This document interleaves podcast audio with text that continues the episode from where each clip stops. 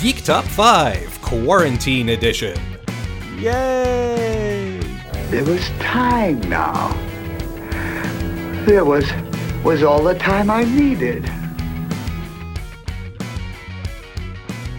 Geek Top 5, welcome back. Uh, we're here for another round of, uh, well, heck, is it count as a round? We've got another top five list, and this time we've got another special guest in studio, virtual, hands free, socially distant studio. We've got John Kyle into the studio with us. Welcome, John. Good to have you. Thank you. Very nice to be here. John is joining us from the Canadian Far East, uh, where it is an hour different, and the seafood is just delectable. It's also very hot here. This Really? is like, yeah, it's like the stuff that I'm happy to be no longer in Ontario for. One of many reasons, I'm sure. Because you're. Oh wait, it's like unusually hot there, and Yeah, it's unusually you're- hot. What you were getting away from? Okay. Yes. Yeah, it's been brutally hot here, but I suppose we're not here to do a top five of Canadian weather. What are we doing a top five of, John? We're doing a top five Red Dwarf episodes. Okay, so before we get to the actual list, why don't you tell us a bit about the show? So Red Dwarf is a BBC sci-fi comedy, sit, so a sitcom um, that started in 1988 uh, and continued on to the BBC uh, through 1999. Then took a 10-year break and emerged on a TV network, TV channel I don't really understand called Dave. Uh, it has been on Dave since 2009, sporadically. Yeah, I think like all British television properties, it seems to like ebb and flow with the tide. It never really seems to end, and yet never seems to be on. Just seems to be something they do over on that side of the pond. Yeah, like Only Fools and Horses is like that, where it's like apparently has been running for like 40 years sporadically. But yeah, so so Red Dwarf is something like that. Um, had a number of short seasons very quickly uh, in kind of like 88, 89, 90, 91, that, that sort of range. Uh, and then took a long break before, you know, series in 97 and then a series in 99 and then radio silence essentially for 10 years before coming back on Dave. And heck, I mean, the most recent episode or made for TV movie, or I don't even know if there's a difference over there, but like the, the, the latest th- thing of Red Dwarf that come out came out like just a couple months ago in April. So you know, if you don't count the downtime, that's a that's a pretty strong legacy. It's I just listen. The reason we're going into all this is because it just this show completely passed me by. Same here, but I remember always knowing it was on, knowing it was a thing, and just never quite connecting with it. Maybe because it was only on PBS here or something like that. I just never. It. I. I remember seeing it on and seeing the intro and just not really sitting down and watching it properly until we got this uh, this list. Well, and I, I was listening to your, your top five sci-fi comedy episodes, and Jesse, you you talked about a, a Rob Grant novel, which I actually hadn't even heard of until that. Uh, so you know, you talked a little bit about Red Dwarf, but I figured we might as well do a whole episode entirely on Red Dwarf because it's one of my favorite shows of all time, uh, and I think it's worthy of, of an episode. Uh, certainly, from what I checked out to do my research, it's uh, I, I, I I definitely missed out. Put it that way. So consider this a public service announcement to everyone like us who missed it the first time around. it's, there's a lot of reasons this is worth watching. So should we go over the premise? Does that that make sense to start from there? Yeah, It is. So it's it's uh, set on this giant mining ship called the Red Dwarf, uh, and it uh, the premise is it's it's kind of like an odd couple in space. Uh, there's the last, uh, it, it, so it's you know on this mining ship. There's some sort of catastrophe that wipes out the entire crew. So the only person that's left is uh, Dave Lister, who is just he's the lowest ranking person on the ship uh, and was put in stasis as uh, punishment essentially when the, uh, the catastrophe happened. And so he wakes up. He's the only one left. He has no idea what's happened. And so the ship's computer, Holly, resurrects his bunkmate, who was the second lowest ranking technician, uh, Arnold Rimmer, to prevent him from going insane. Uh, shortly afterwards, they also discover the, uh, Cat, which is the life form that evolved from Lister's cat, three million years late after three million years of evolution there's now a humanoid cat on board. And it's essentially just the two of them and the cat um, throughout most of the series going on adventures as they're trying to get home to earth. They also added a, an android character at some point, and he's as integral to the show as, as anyone else at this point, isn't he? yeah. Yeah so he was introduced in season two in a one-off episode but it was in season four No, sorry, season three that they they brought him back as a, a main character, and yeah, he stayed on throughout the rest of the series. He kind of ended up replacing Holly, the ship's computer, because then he started to serve as the exposition. Okay. Uh, and so you, you start to see Holly kind of be the you know the amount of lines that Holly gets gets smaller and smaller until eventually Holly just disappears for a few seasons, and actually most of the series at that point. And I guess it's worth noting that it's also like it's very British television. Like a lot of the focus on the show, the focus is not on the adventure. Like the focus is on these two people who absolutely can't stand each other and are incompetent at everything, um, and just happens to be set in space. Yeah, like it's it's a very good uh, character based comedy that has a sci-fi setting, and so the, uh, the thing I like about it is that they actually use the sci-fi to come up with interesting setups for the episodes. But it's it's really just a character comedy. Yeah, it's it's uh, also sort of eh, early seasons of Doctor Who ish in the the the budget it seems to have where it's it's a little limited and it, it relies a lot on the performances of the the main characters to sell the kind of cheap looking sets Yes, and and I actually prefer the earlier episodes before they got money, um, because the right I just find the the premises of those particular episodes much better and the writing more enjoyable for me at least. Uh, Okay. it- it's definitely a show that went through phases depending on the budget and the cast that they had or the, the crew at the time. So the first two seasons were kind of um, filmed in short succession and um, didn't have much budget, but had very good plots, very good um, good writing, in my, in my opinion. And then series three and then series four, five, six, especially, they had more money, uh, and so we're able to get off the ship more and have fancier sets uh, and more inventive plots as well because they were off of the ship. But uh, you lose a bit of that character based comedy as a result. Hmm. And the, the whole series seems to be the brainchild of two guys, uh, Doug Grant and Rob Naylor. Is that did I get that right or did I get it? Uh, the I think it's, it's Rob Grant. Rob Grant. yeah, and, and Doug Naylor. But they they go by the name Grant Naylor for most of their time working together. Okay. And so, And- like, I um, there, there were Red Dwarf Red, Red Dwarf novels released under the name Grant Naylor, and uh, just a lot of the stuff on the show was credited to Grant Naylor as if they were one person. That's pretty cool. It's and that seems sort of uh, quintessentially British. Like it's it's very creator centric, where they they're the brains behind it, and if they don't want to do it or they leave, then that's it. The, the studio isn't just going to keep pushing the series. Yeah, although interestingly enough, um, Rob Grant left the show uh, after a certain number of seasons because he was wanting to do other things, like writing the Colony book that, that Jesse mentioned, and also just wanting to be known for more than just Red Dwarf. And so Doug Naylor continued on writing the show by himself. Right. So it, it started off as this duo working on it together, and then eventually became one person, uh, uh, one of the half of the duo collaborating with other people to con- keep the show going. That's pretty cool. Complicated. Yeah, yeah, and I can respect both ways, but there there is or like both attitudes to it. There is something nice about having a diverse uh, bibliography or filmography or whatever. But then this is such a, a, staple of TV at this point. It's been going for thirty years, and it's like that's something impressive in its own right. And and having that kind of legacy is is cool. Yeah, and I think Craig Charles, uh, who played um, who plays Lister, uh, he was kind of quoted as saying like he hopes they never actually write an ending for the show. It just comes to a point where they are not making it anymore, but it never actually ended. Yeah, that that makes sense. It, it I- sort of feels like it with all these huge gaps in it. You could say, well, that that was it. That's the end. But then they come back and they keep going. And Yeah, and they're not constrained by trying to wrap it all up with a nice tidy ending. It's just if they have more money and have more things to to do, they'll do it, and if they don't, they don't.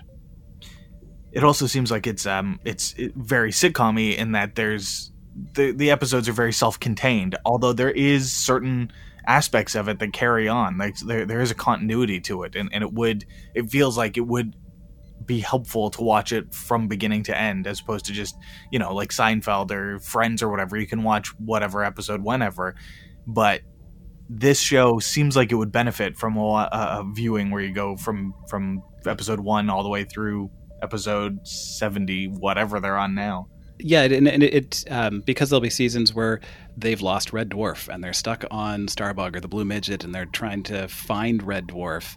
Uh, and so, yeah, if you do watch it from beginning to end, you get a bit more of that context um, of the continuity. But at the same time, they've done tons of retconning and uh, just changing things from what they initially had done.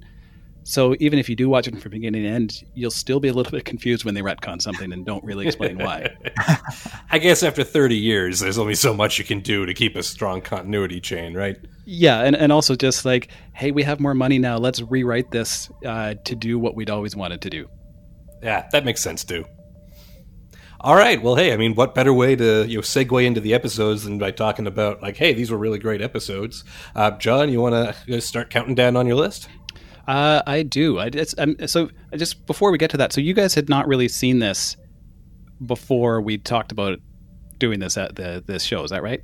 That's right. But as responsible podcast hosts, we did our research. Um, we've watched everything that uh, you suggested, and then a couple extras. You know, I watched the first episode just to sort of see how it laid into it, and then a few others here and there. So I've got a few hours of it under my belt at this point. Because uh, one of the things that I find interesting with Red Dwarf is that it premiered in Canada on YTV. Really? Which is where I first saw it because I was, you know, a kid essentially and watching YTV. And there's this weird British sitcom about sci fi. I like sci fi. Let me start watching this. And it turns out that they were censored episodes. Like they would just cut That gags that were too risque for YTV. And there's like one episode that, that they didn't air at all because they just couldn't make the jokes work.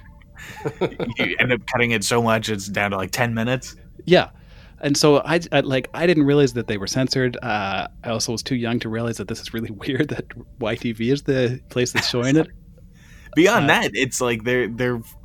I was watching them and they're they're almost a full half hour episode, so you'd have to cut them down anyway to get them on a standard Canadian TV format, right? Yeah. like at that point 22, 23 episodes, uh, 23 minutes per episode. Yeah, because later in the '90s it was on uh, Showcase, which is where I really started to to watch a lot of it. Um, but I, you're right; they are half-hour episodes, so I don't know what Showcase did to get them to fit. I mean, So they must have were- cut some stuff down. Yeah. Um, later on, when it was released on DVD, I bought all the DVDs, and so that's where I've I've really got familiar with it from watching the DVDs. Oh, I should I should also say tonight today we're only talking about the BBC series, so the first uh, eight series, I believe. Now, Yes. was that intentional, or or have you just not? Or are those? Do you consider it like two separate things?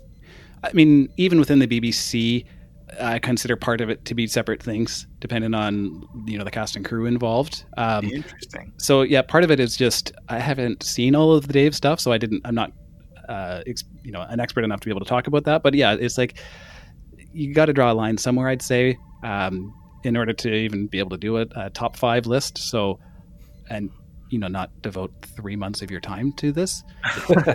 right. Okay. So yeah, but as an I- aficionado, you think these are the ones to like. If you got to make a top five list, this is where you're picking them from. yeah, because I, I think I'd end up all my top fives would be from the BBC stuff anyway, uh, and even my, as we'll see, my top five is mostly from season two. Okay. Well, uh, in order to avoid spoilers, I, I do have a question about that. But let's uh, let's let's get into it. What's your number five? Okay, so my number five is Thanks for the Memories. Sorry, Thanks for the Memory, which is Ooh. from uh, season two, I believe. I believe season two, episode three, according to my notes. There we go. That uh, that one's a little dark. Yeah, and so one of the reasons, so the uh, the kind of premise of this this episode is that the crew they wake up after um, having a bender. They find you know they find a, a planet with a breathable atmosphere, so they get out of the ship. They have a bender. They celebrate the death of Rimmer as or the anniversary of Rimmer's death, his death day, and then they wake up and uh, Lister and the cat have a cast on, and Lister's puzzle's been solved, and they're like, "What? What happened? Like we we just went to sleep, and it looks like time passed." And so they kind of realize that four days of their life, their lives are missing, uh, and so they try to find out what happened, uh, only to realize that they shouldn't have found out what happened. I have to say, uh, out of uh, the episodes that you you sent us, uh, this was kind of my favorite. Nice. Okay, so what did you like about it, Graham? it it's I think it was well first of all it's very similar to a plot of a Next Generation episode Star Trek: Yes. The Next Generation episode, which came later. So all credit where credit's due. This this got to it first, um, but it was sort of. Uh, it was just a sweet episode. You see a side of Rimmer that you don't see in anything else. Uh, you see a sweetness between the characters, a, a, a true sign of their friendship, and uh, I guess it wasn't as funny necessarily as some of the others, but it was probably the most poignant out of the ones that I saw. It just Yeah. it just touched me, I guess. Yeah, I, I like you know. Um, so one of the reasons that they decide to kind of erase their memories is that Lister implants some of his memories into Rimmer, because Rimmer was complaining about never, never ever loving someone. So he gives Lister, he, Lister gives Rimmer eight months of his life when he had a, a torrid love affair with someone. Uh, and it just causes all sorts of havoc. And then Rimmer starts thinking that Lister, that the girlfriend was cheating on him with Lister at the same time because they were both in the same hotel at the same, like, you know, there's, Yeah. there's problems with im- implanted memories, which is again like one of the things that Red Dwarf does really well of taking a sci-fi premise and kind of taking it through to the end and seeing where it goes and having a bunch of laughs along the way.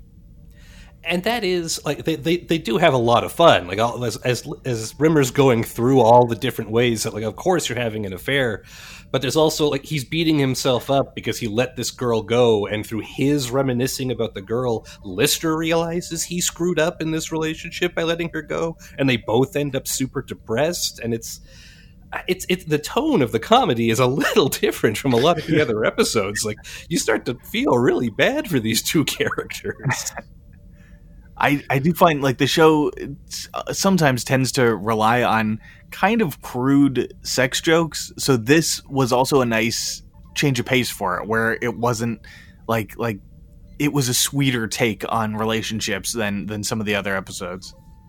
Yeah, and uh, Rimmer especially does not have a good relationship with women, uh, No. and which comes up in later episodes as well. He treats them a lot like objects. So this is an episode where he is kind of able to have an experience with a woman and not treat her as an object. Even, even though though he never had the Yeah. experience. Yes. It's not his experience. Which I see what you're saying, which is a fun sci-fi conceit, and the but and the way it breaks down, I think, is also very uniquely Red Dwarf. Like I'm trying to think if they did something similar on Next Generation, like they'd work it all out over the table in the conference room next to the bridge, very illogically. But whereas in this approach, like the where you just have these two people self-destructing, and the only way they can figure out to resolve the problem is to wipe out their own memories and ditch the black box of the ship.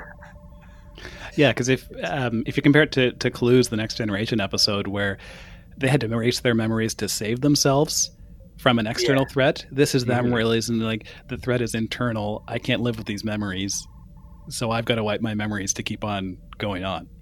The difference between the you know the, the blue collar workers who are portrayed in a show like this and the whatever collar you would call a Starfleet crew, I guess. Uh, Two very different ways of looking at how future people would handle the situation. blue, red, and gold collar. Yeah, there you go. Um, but so yeah, I guess from of the of the episodes you recommended to us, like I get, I would also put this at my number five. Like I I appreciate it for the reasons you do, Graham, but I also kind of felt bad after watching it. Like I I tuned in for thirty minutes of comedy, not to. it's just And, and one of the other reasons why this is in my top five is just that weird coincidence where you have the Star Trek episode that has a very similar plot two and a half years later. Yeah, I, and I don't think it, it definitely seems like something where it's just a coincidence. Like like two different groups have a, a similar sci-fi idea. Idea. I don't think there's any thievery afoot, but it is it is fun watching two different perspectives on a similar idea. Yeah, and, and, and just the small coincidences, like both uh, episodes have someone breaking a limb. Okay, oh, yeah. yeah, you're right. So it's I, I just find that funny and, and interesting. And there, there's a few a few things that Red Dwarf did where you'd see it show up in other types of sci-fi later. Like um, they had the talking toaster in a number of episodes, which is like this toaster that has you know an IQ of twelve thousand, uh, but all it can do is make toast. And then if if you've played Fallout New Vegas, there is a talking toaster in that game that also has this homicidal personality. amazing. Uh, now I, you're making me want to play that game. I mean, New Vegas was pretty good anyway. But You didn't tell me there was a talking toaster in it. It's That's in one of the DLC, so that's probably why he didn't bring it up. good, good save. Good save. okay. Fair enough. What's the what's number four? Okay, number four is from the same season. This is season two, episode six, Parallel Universe. Okay, this one. I mean, here, start lay it out for us. But I, I have questions.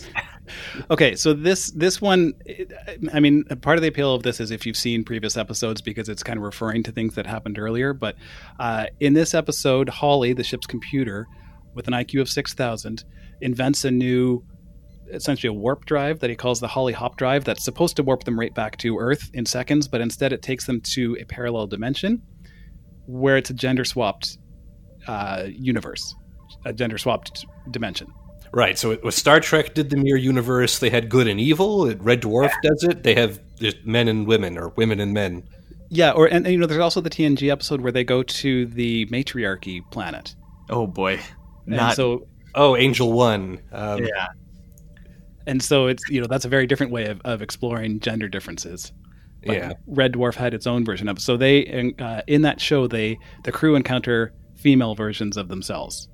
The the whole time i mean maybe i need to watch it again because the whole time i was just waiting for it to get agonizingly bad like by by modern standards. And it never at least by my perspective it never quite got there where it was like painfully awkward but it was still on dicey ground. Like the gender politics in 1990 versus now are a lot different.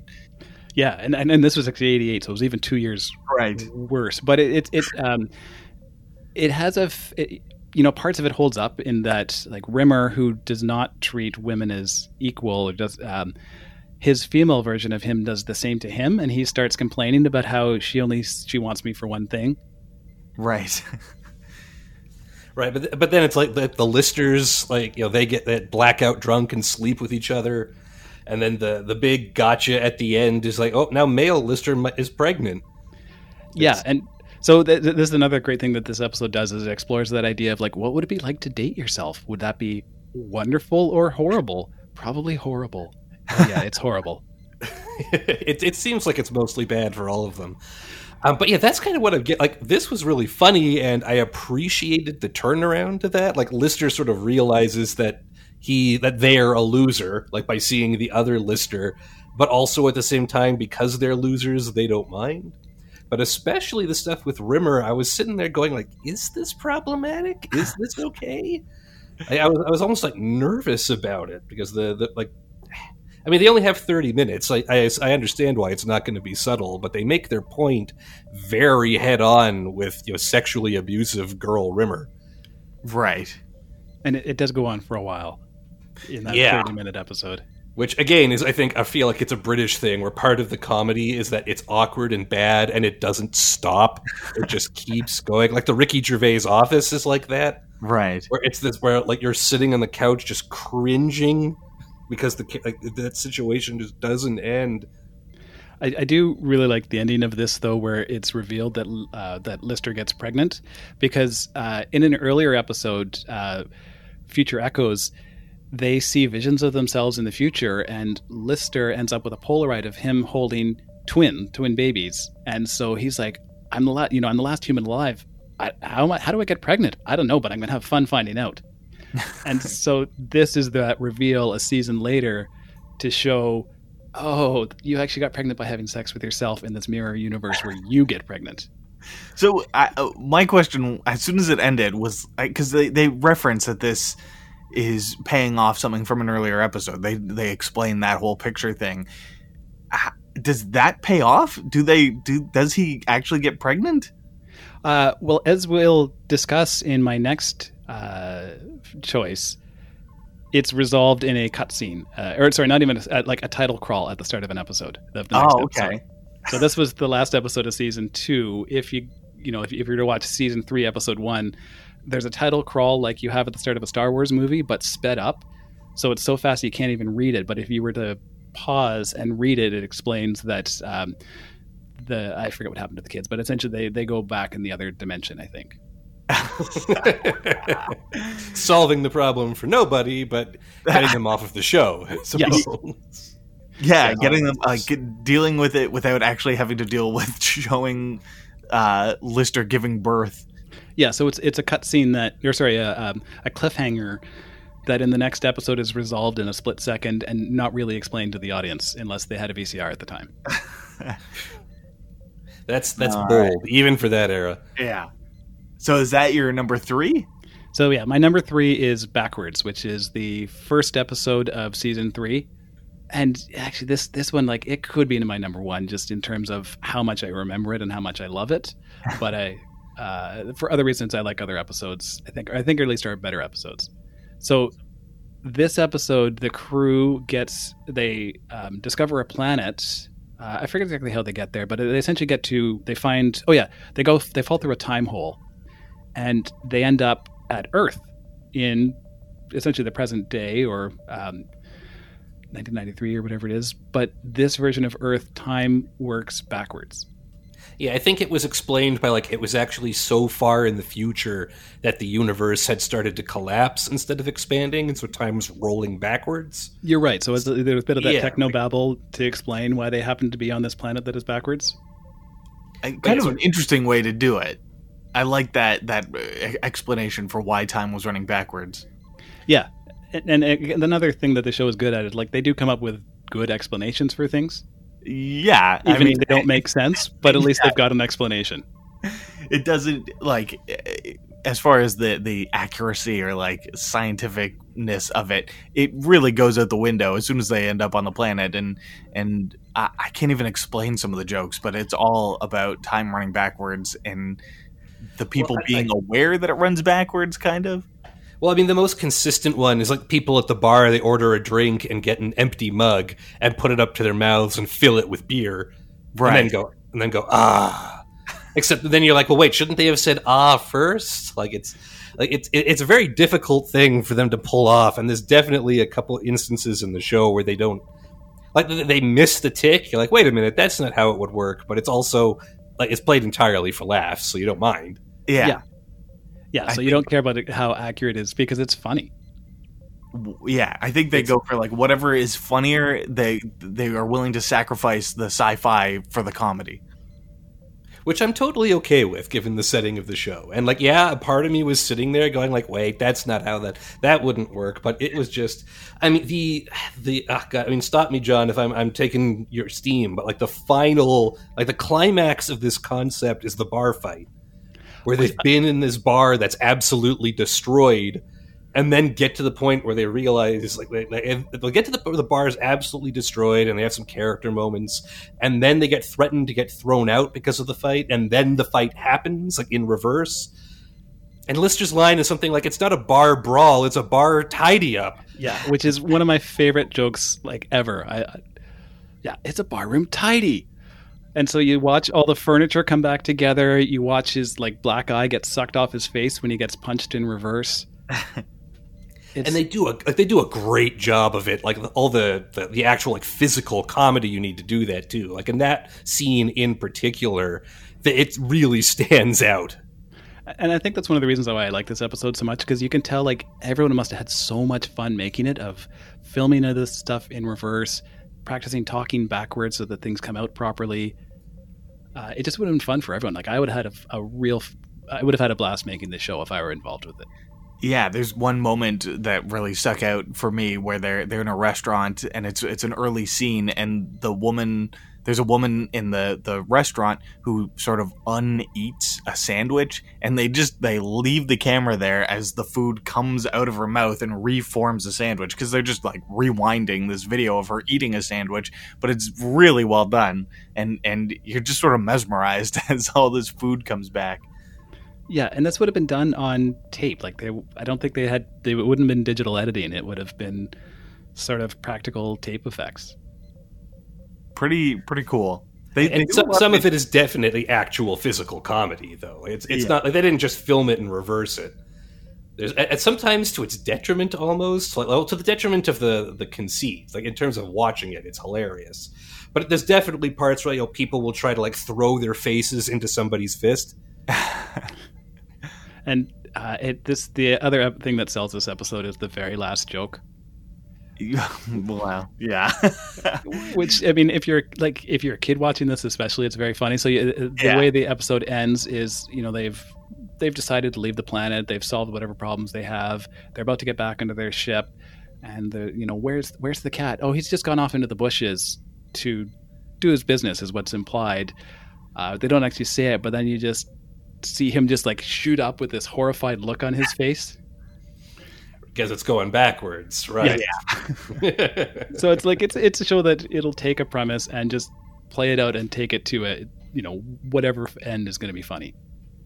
I I mean we we haven't really talked about the the characters that much, especially not Cat, who I think is one of the more interesting characters on the show and and he's almost always at least in the episodes that we watched he's almost always a side character but he's very funny like the performance is really good and he's he's committed they're all very committed to their roles and they do it very well and he is a real standout i think at I, least I, I agree. I, I love Cat. Danny Don, John Jules, who who plays him, is just hilarious. Like he's he was a dancer before he was on Red Dwarf, and just has a lot of physicality to his movements. And he just plays a cat as if it were a human. He's very vain. He's lazy. He gets attracted to shiny things. Yeah, yeah, he's he's very committed, and and I have to say, one of the things I didn't like about the um, parallel universe episode where everyone meets their their opposite from the other dimension is that his opposite was a dog, but it's this guy doing this terrible American accent, and and it was just it was hard to watch. I, I wanted to see a different cat, you know. Yeah, but it, it does it. There's that good joke there of setting up his expectations to you know, everyone else finds a, a, a woman because they've been alone in space for so long, and he's expecting to see a, a, a female cat, and he gets a dog. Yeah, And yeah, the dog character was a little rough, but again, those are all one like one-off A episode little- characters. I'm not gonna a I'm little gonna rough. Was yeah, yeah. bark work worse than his bite.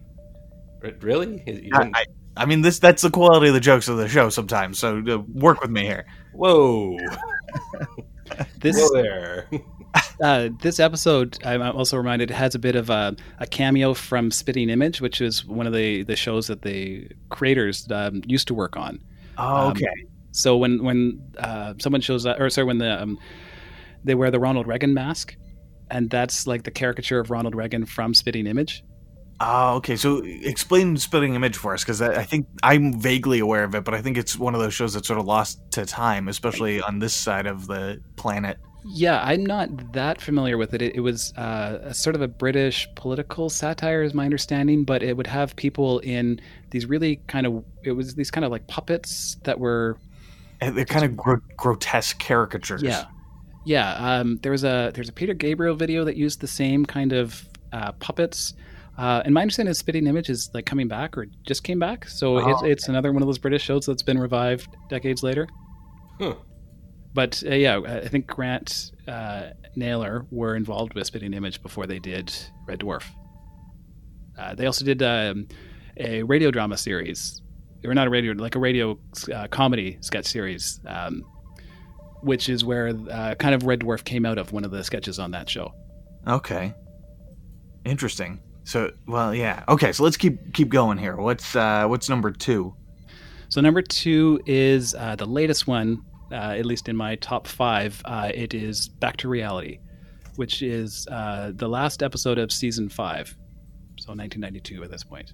Yeah, it's pretty far out from the rest of them. Is it? Uh, is this just a case of that you really appreciated like what they were doing with the sci-fi conceit, or Yeah, I really like yeah the the setup of it, and uh, the characters go through some really fun turns in it as well. So, the premise of this one is, uh, for whatever reason, Starbug is exploring some ocean planet, uh, looking at a shipwreck, um, and it turns out that there's uh, it's a, oh so the ship that was there had been experimenting with evolution and had done like three million years of evolution in three years. Uh, and so there's this super evolved squid on this planet, the despair squid, that it shoots ink that has causes everyone to have these psychotic visions. And so they have a group hallucination where they wake up from this video game that they've been playing for four years, where they were playing the characters from Red Dwarf. So it's like waking up from the Matrix, or um, there's that Rick and Morty episode where they, uh, you know, someone has it lives a whole life in a video game. So these characters are Roy, up. yeah. Yeah, Roy. They're, so they're waking up from spending four years in a video game to find out that they're not Rimmer and they're not Lister and they're not the cat and they're Kryten. They're just regular people, and they don't like that. Yeah, cat especially. And that that, that so Cat uh, is not Cat. He's Duane Dibbley, who Cat is normally like really cool and wears the really cool clothes and is just like super cool. And Duane Dibbley is like the nerdiest guy with this horrible bowl cut haircut and just comically large teeth. Uh, and so Duane Dibbley is kind of a he's a bit of a fan favorite. He comes back later and later episodes as well because he's just so funny. That's excellent. But yeah, in this one, so they think that the whole show has been this VR game, and they're sitting there trying to figure out what they're like, who they really are, because they're waiting for the.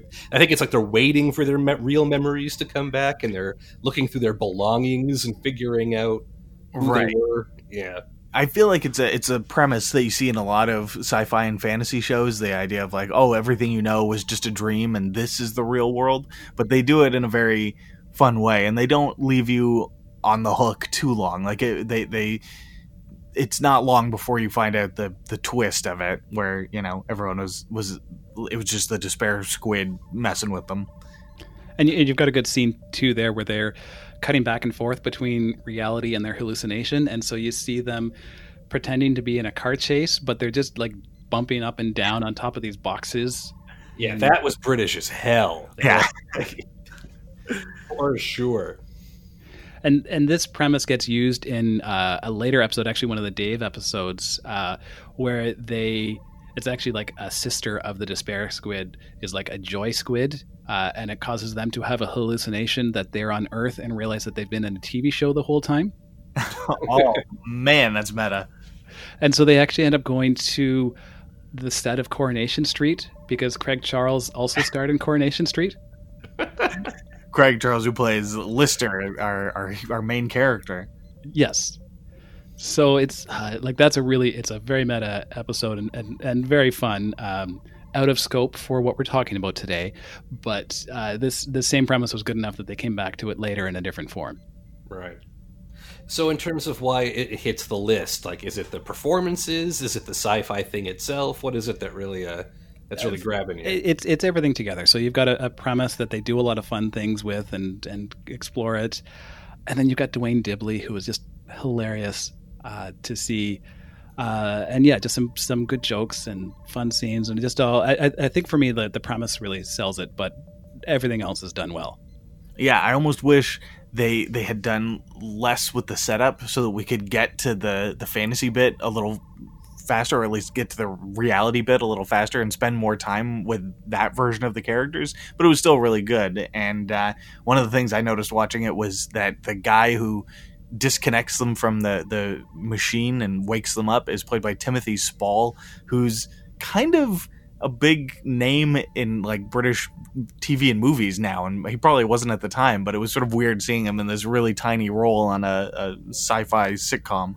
And he does such a good job in that role. Yeah, He's, he's just really committed to this like insulting. So what part of the joke of the, this episode is that the characters only get four percent as their score. Like they just did a horrible job of playing themselves. Of playing Red Dwarf.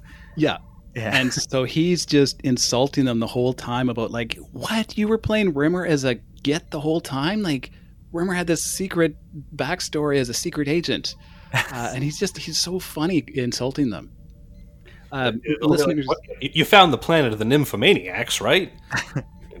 some people What? spend years there Yeah.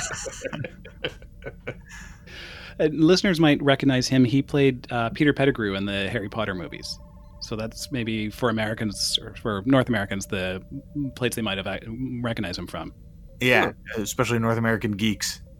Yeah, and he's he's done a lot of other stuff. So he's uh, at least in Britain he'd be, be quite famous. But here, yeah, he's Peter Pettigrew. Yeah, yeah. So what's what's number one? Okay, so my my favorite is Queeg, which is uh, fr- another one from season two. It's the fifth episode. So what is it about this episode that that makes it number one? I don't. It's it's really the the payoff to the the joke that they spend the whole episode setting up. Oh, okay. okay. go Red- for it. Give us a Red, summary.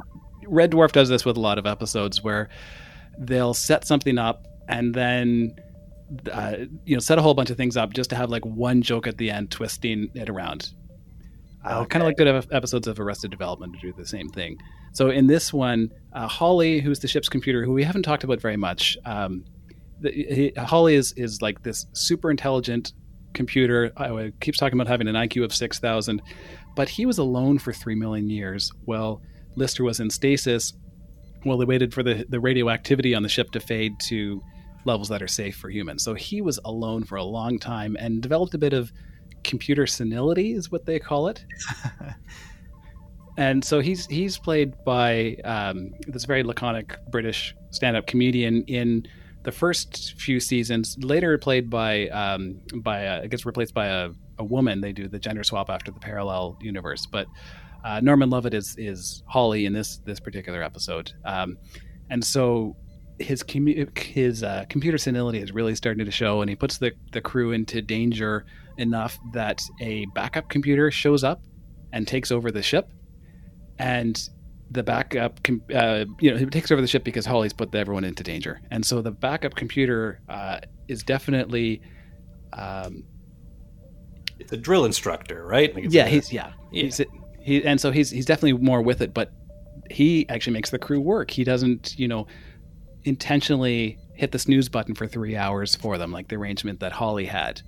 Uh, and so the crew are getting frustrated with him, and Holly, it turns out, has been made a night watchman, and they convince Holly to try to take the ship back. So he challenges Queeg to a game of chess. No, sorry, he challenges uh, Queeg to a challenge, and whoever wins gets to control the ship, and the loser gets erased. Uh, and there's a very very funny joke of, of like, so what what do you want the challenge to be? And Queeg says chess, and and Holly goes through all these other things. Well, what about what about snakes and ladders or no chess? anything you want, anything you can think of. which is a, kind of a common joke that they do with Holly, but it's it, it works really well there. Uh, and so Holly loses because he's not at the level of Queeg 500. Uh, and so he gets to he's going to be erased, and they have a, a good send off for him, and it's a bit sad.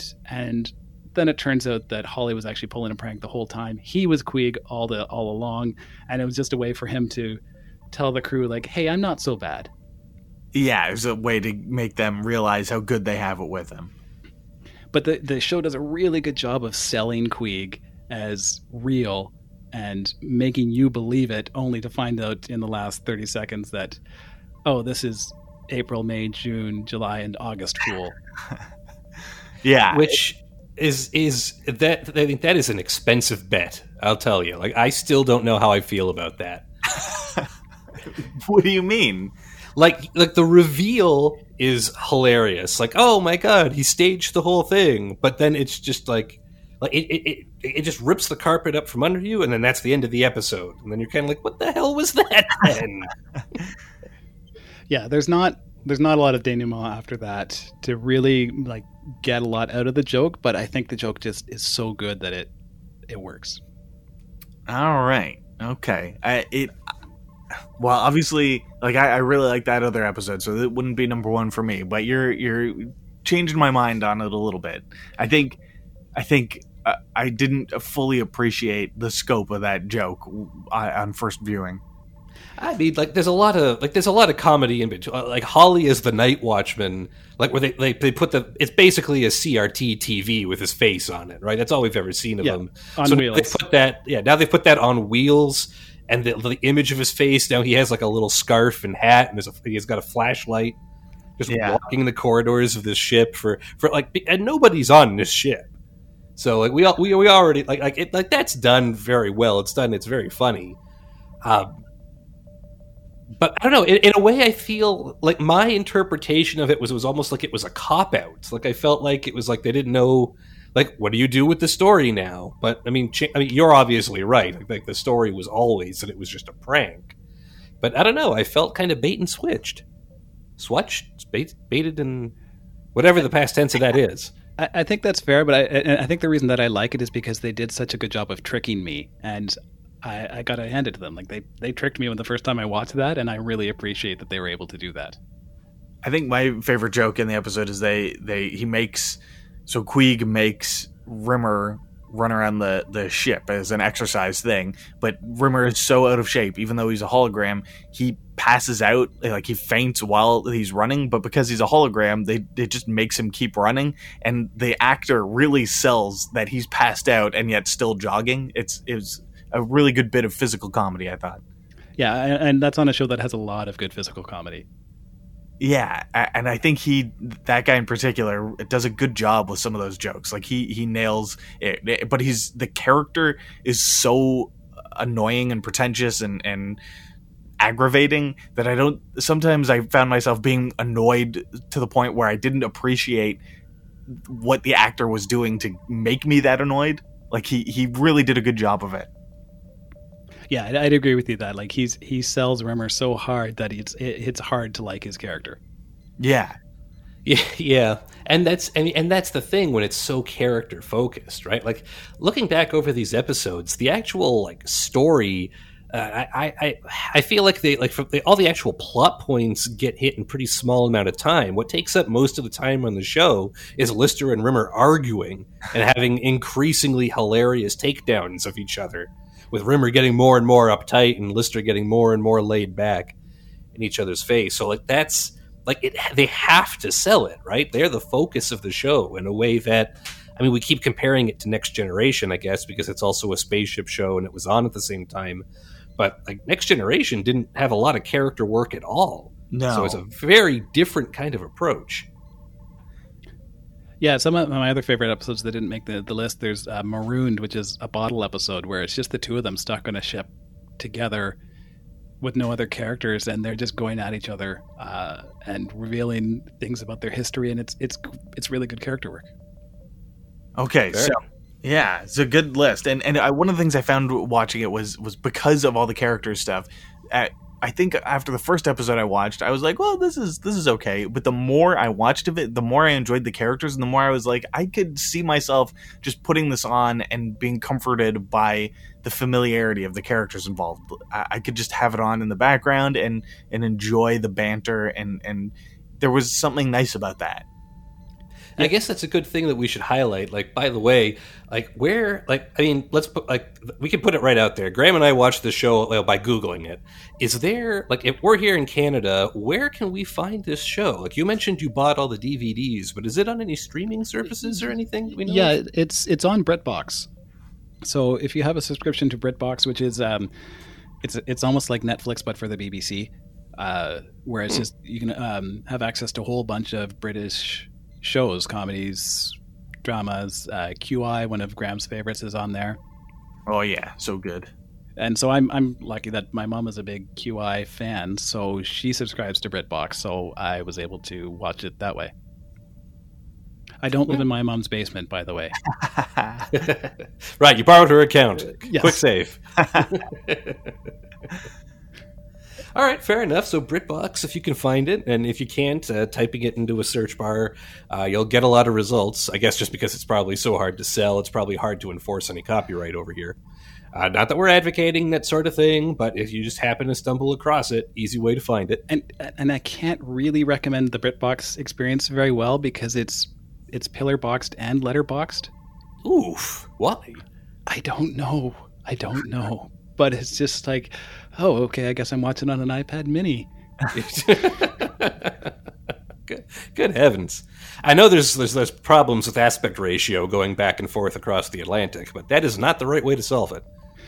No, but it you know it's there. It was uh, and they've got I think all, all of it on there, like even the Dave stuff. It looks like most of the Dave stuff. on on iTunes or Apple TV or whatever they're calling it this week. Yeah, yeah. So you can you can buy the stuff there as well. Okay, groovy. Uh, Well- do we want to talk about the U.S. version of it since we're Yeah, talking yeah, about going across the Atlantic? Oh, is this like The Office? There's, there's an American like demake of it. Yeah, yeah. It's uh, so they did two pilots of an American version of it uh, for NBC that never saw the light of day. It's a bit like the first Fantastic Four movie that, like, if you go to you, you can find it if you really want to, but it's not worth finding. Oof. Well, we have I'm, talk- I'm talking about the Roger Corman Fantastic Four movie. right, right. there's a whole there's a whole documentary about the making of that movie that is probably better than the actual movie. I can believe it.